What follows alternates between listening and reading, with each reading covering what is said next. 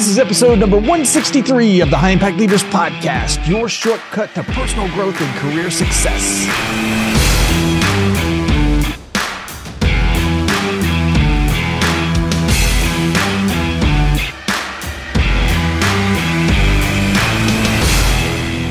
Hey, welcome to High Impact Leaders. I'm your host, Doug Staneart of the Leaders Institute, and our goal is to help you build strong teams while growing a successful business. On this week's episode, I'm going to cover or recover really a topic that has actually become the second most downloaded episode that we've ever released, which was a shock to us, by the way. Uh, the topic was on impromptu speaking or speaking off the cuff. And this episode has two parts, although I think I'm going to be able to cover the entire content in a single episode.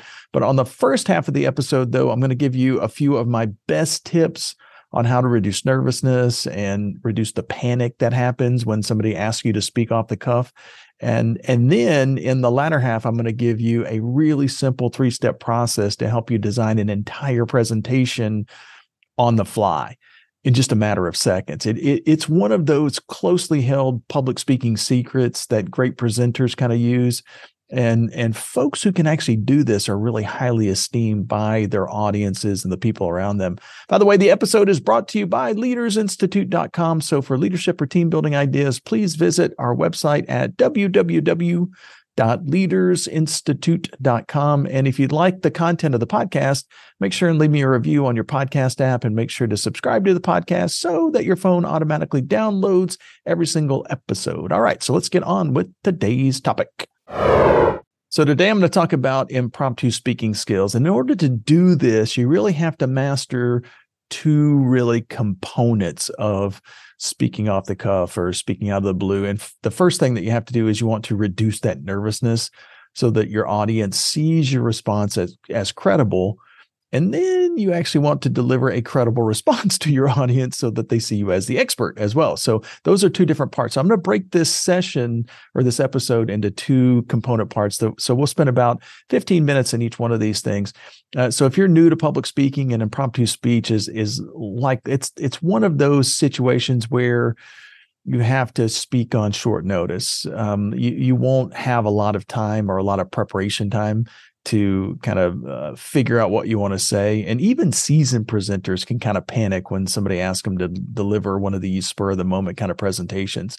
And, and it makes sense, you know, when when we train new speakers, we tell them to organize their thoughts and practice their speech a few times. So when somebody puts you on the spot and asks you to speak, and you can't do any of those things that are going to help you reduce your nervousness, eh, then then especially there's no note cards, there's no there's no um, kind of cheat notes at all. So you basically you're just kind of relying on what you have in your head at that moment. So impromptu speaking is a it's a solid speaking skill. You have to be a fairly elite level speaker in order to to really master this thing. And hopefully by the end of the session, we'll give you a few things that will help you at least move down the road to becoming one of these masters of, of uh, speaking in on an impromptu basis. The better you get at this, the better of, of a speaker that your audience will see you as.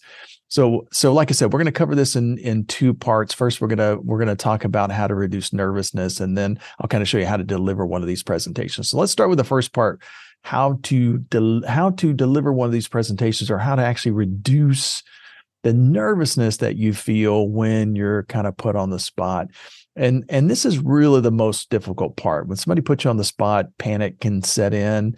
And and when you get nervous you you just don't think as clearly as you normally would. So these tips can kind of help clear your head help you think more clearly that kind of thing. So a great speaker will not allow his or her audience to see them sweat. I mean, that's the main thing is you can't let that panic show. Otherwise, you're going to lose credibility pretty quickly. So step one, very first thing that you can do to reduce the nervousness or to at least reduce the appearance of nervousness is to realize that many impromptu speeches aren't really impromptu at all.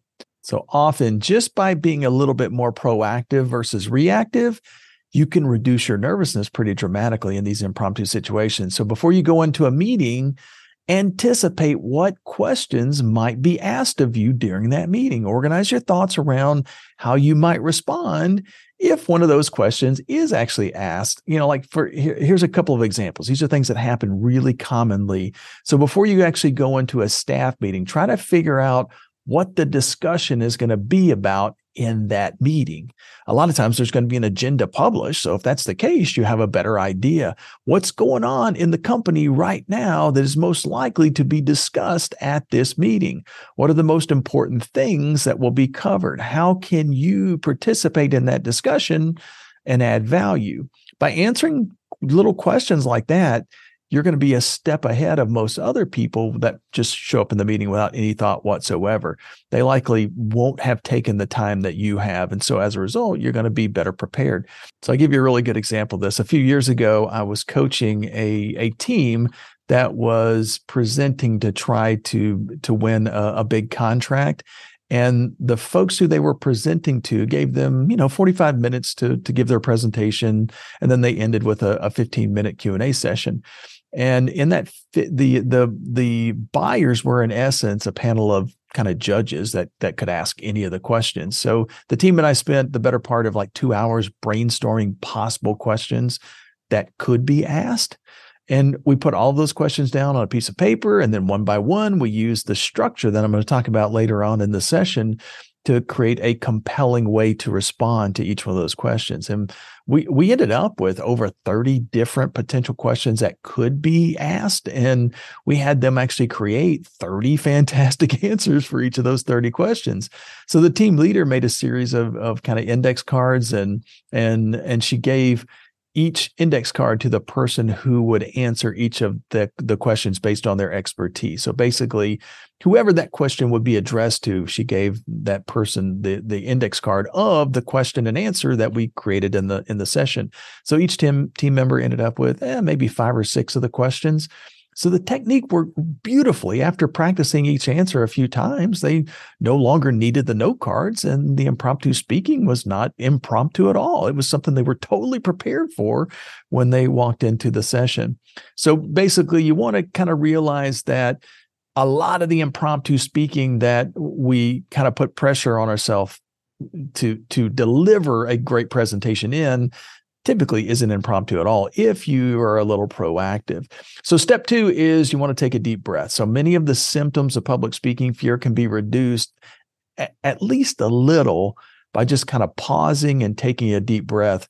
When, when we're put under pressure, a public speaker can sometimes kind of panic and your heart will start racing. It'll start beating very, very quickly this is what causes a lot of the symptoms of nervousness. That, that's what causes the sweating and the fuzzy thoughts, the light, lightheadedness. So when you start to feel these things, just kind of pause and take a deep breath. And immediately what's going to happen is your heart rate will start to calm down a little. It'll start to slow down and return to more of a normal speed.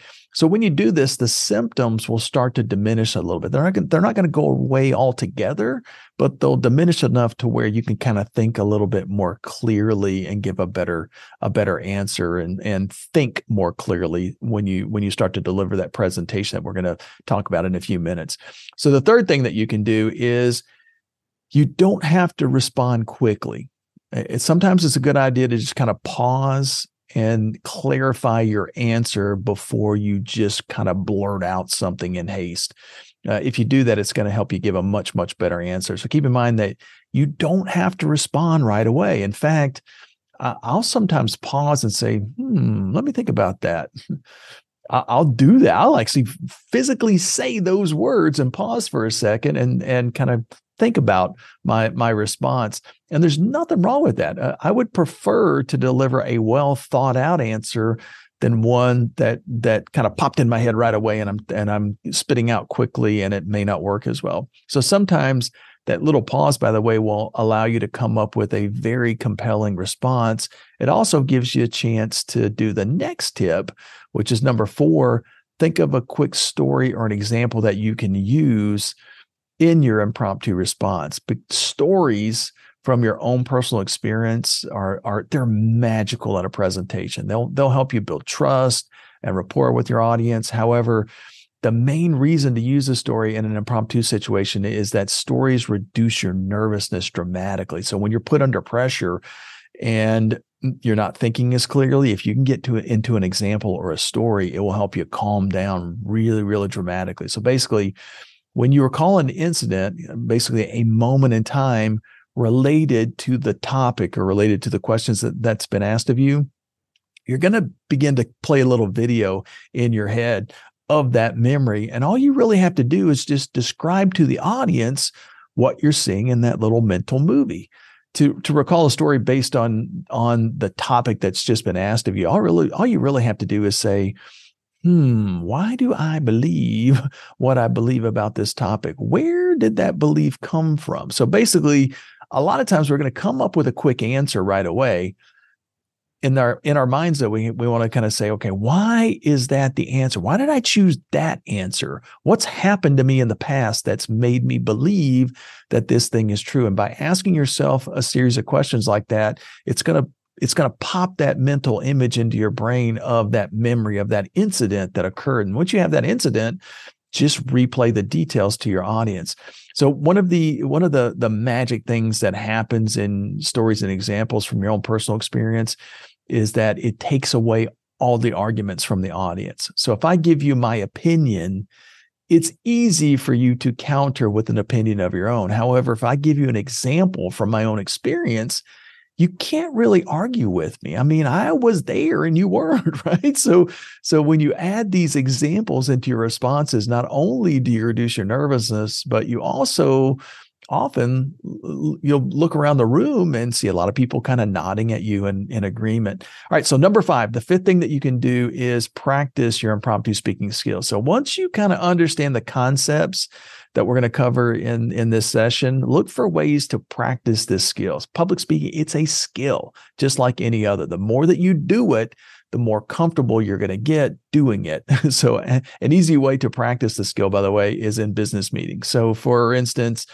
a good impromptu speakers, you know, they they typically will practice the skill in group discussion. So the next time that you're participating in a staff meeting or a class, look for an opportunity to participate in that discussion. I promise you that the first time that you do this will be kind of nerve wracking, maybe even terrifying. However, immediately after you finish, you're going to feel elated. That main thing that you to to remember is that your nervousness will typically peak just as you open your mouth.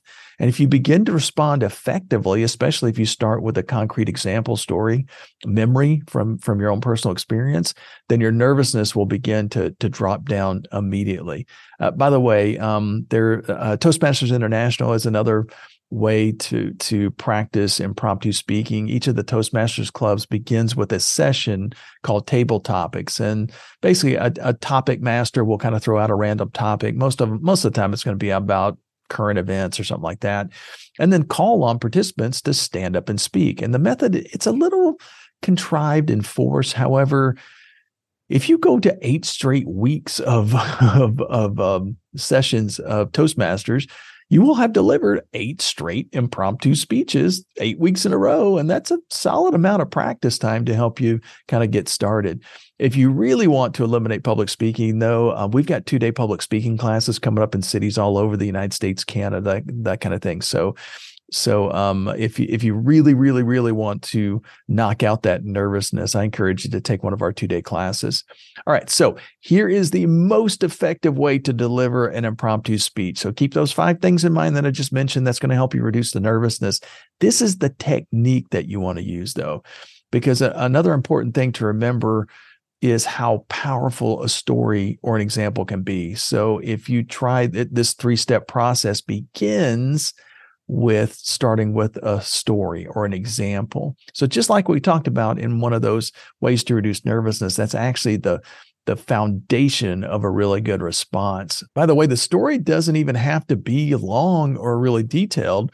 The most important thing is that you want your audience to begin to picture the incident in their minds. They want to see what's happening. They're, you're you're getting them into a state where they're actually participating in this story with you. So to come up with an example, try this trick. Think of think to yourself, that reminds me of the time. That is a very powerful phrase because the human brain is a fantastic hard drive that stores every experience from your life. So this phrase works like a search engine to find to find a good example. So I'll give you a few examples just to kind of show you how this trick works. So if you're if you're driving in your car right now listening to this, then uh, don't close your eyes. But if you're sitting stationary somewhere, sometimes if you kind of close your eyes, eyes as I'm kind of giving you a topic that you could speak on, all I'm going to do is just I want to read read the topic, and once I kind of read you the topic, I want you to just out loud say the words that reminds me of the time and watch what happens. An image is going to pop into your brain. It's going to be a memory of some situation that occurred where that thing that I'm talking about is important. So the topic is every muscle in my body hurt. I'll just say that reminds me of the time. Say it out loud. Say that reminds me of the time out loud as you're thinking of that phrase, every muscle in my body hurt. So there's a good chance that as you thought that magic phrase, an image of a memory formed in your head. If the if the memory didn't come right away, try the phrase, when was the last time that every muscle in my body hurt? Keep asking yourself until an image pops into your head. So let's just try another one just to just in case that one didn't work. We'll give you one more. The the new topic is make sure to proofread your work.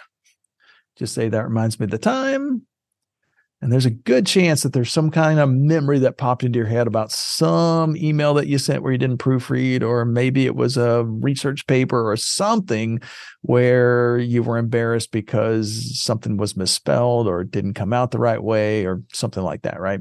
So, uh, and and eh, that that one most likely kind of came a little quicker because the more practice you get, the more you experiment with this skill, the easier those answers will start to come to you.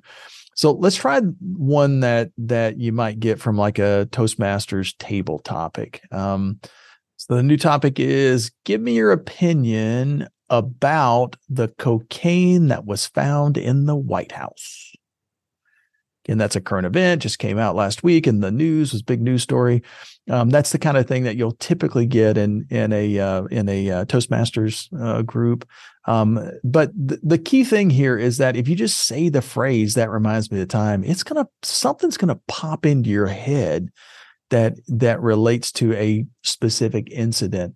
Now, what you'll find though is that the ones that are more closely related to kind of what you do on a on a normal day-to-day basis, the types of speeches or presentations that you're going to give anyway, are going to be much easier than the ones that we're practicing here. I mean, nobody's going to ask you in your speech to to comment about cocaine in the White House, and nobody's going to ask you to speak on proofreading or anything like that unless you happen to be an editor or a writer.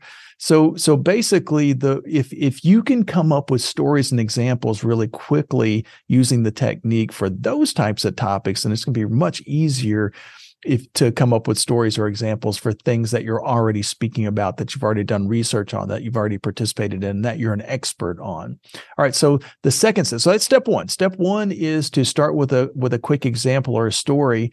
And then the second step is to tell your audience the moral of the story or the the the moral of why you're telling that you basically you're telling them why you're telling that story. Now although story uh, story has a a real magical component if you just tell the story to your audience, that your audience is going to think, uh, okay, so what is your point? So instead, once you kind of get toward the end of that story, finish by telling them the point. And you can use something really simple like the moral of the story is, or the reason that I'm sharing the story with you is, or my point is. Any of those kind of things will do. But you don't want to just leave just end with the story because it's going to be more flat. It's not going it's not going to point your audience into in the direction that you want them to go. So tell them why you, you're telling the story. Tell them what moral they can pull from this uh, by the way this part of the impromptu speaking technique is really really important most presenters will field uh, maybe a, a hostile question from the audience and just answer the question that's a trap. if you just answer a hostile question, even if you do it really, really well, the person asking the question will likely just follow up with a more hostile question, a follow up question of some type. However, if you start with an example, that host- hostile person will kind of take a short mental trip with you into your own personal experience. He or she will actually, a lot of times, start nodding with you in agreement. So the example is very compelling. So now, when you finish with your opinion, the questioner is less likely to argue with you. Whereas if you start with the opinion, mm-hmm. the argument is almost guaranteed.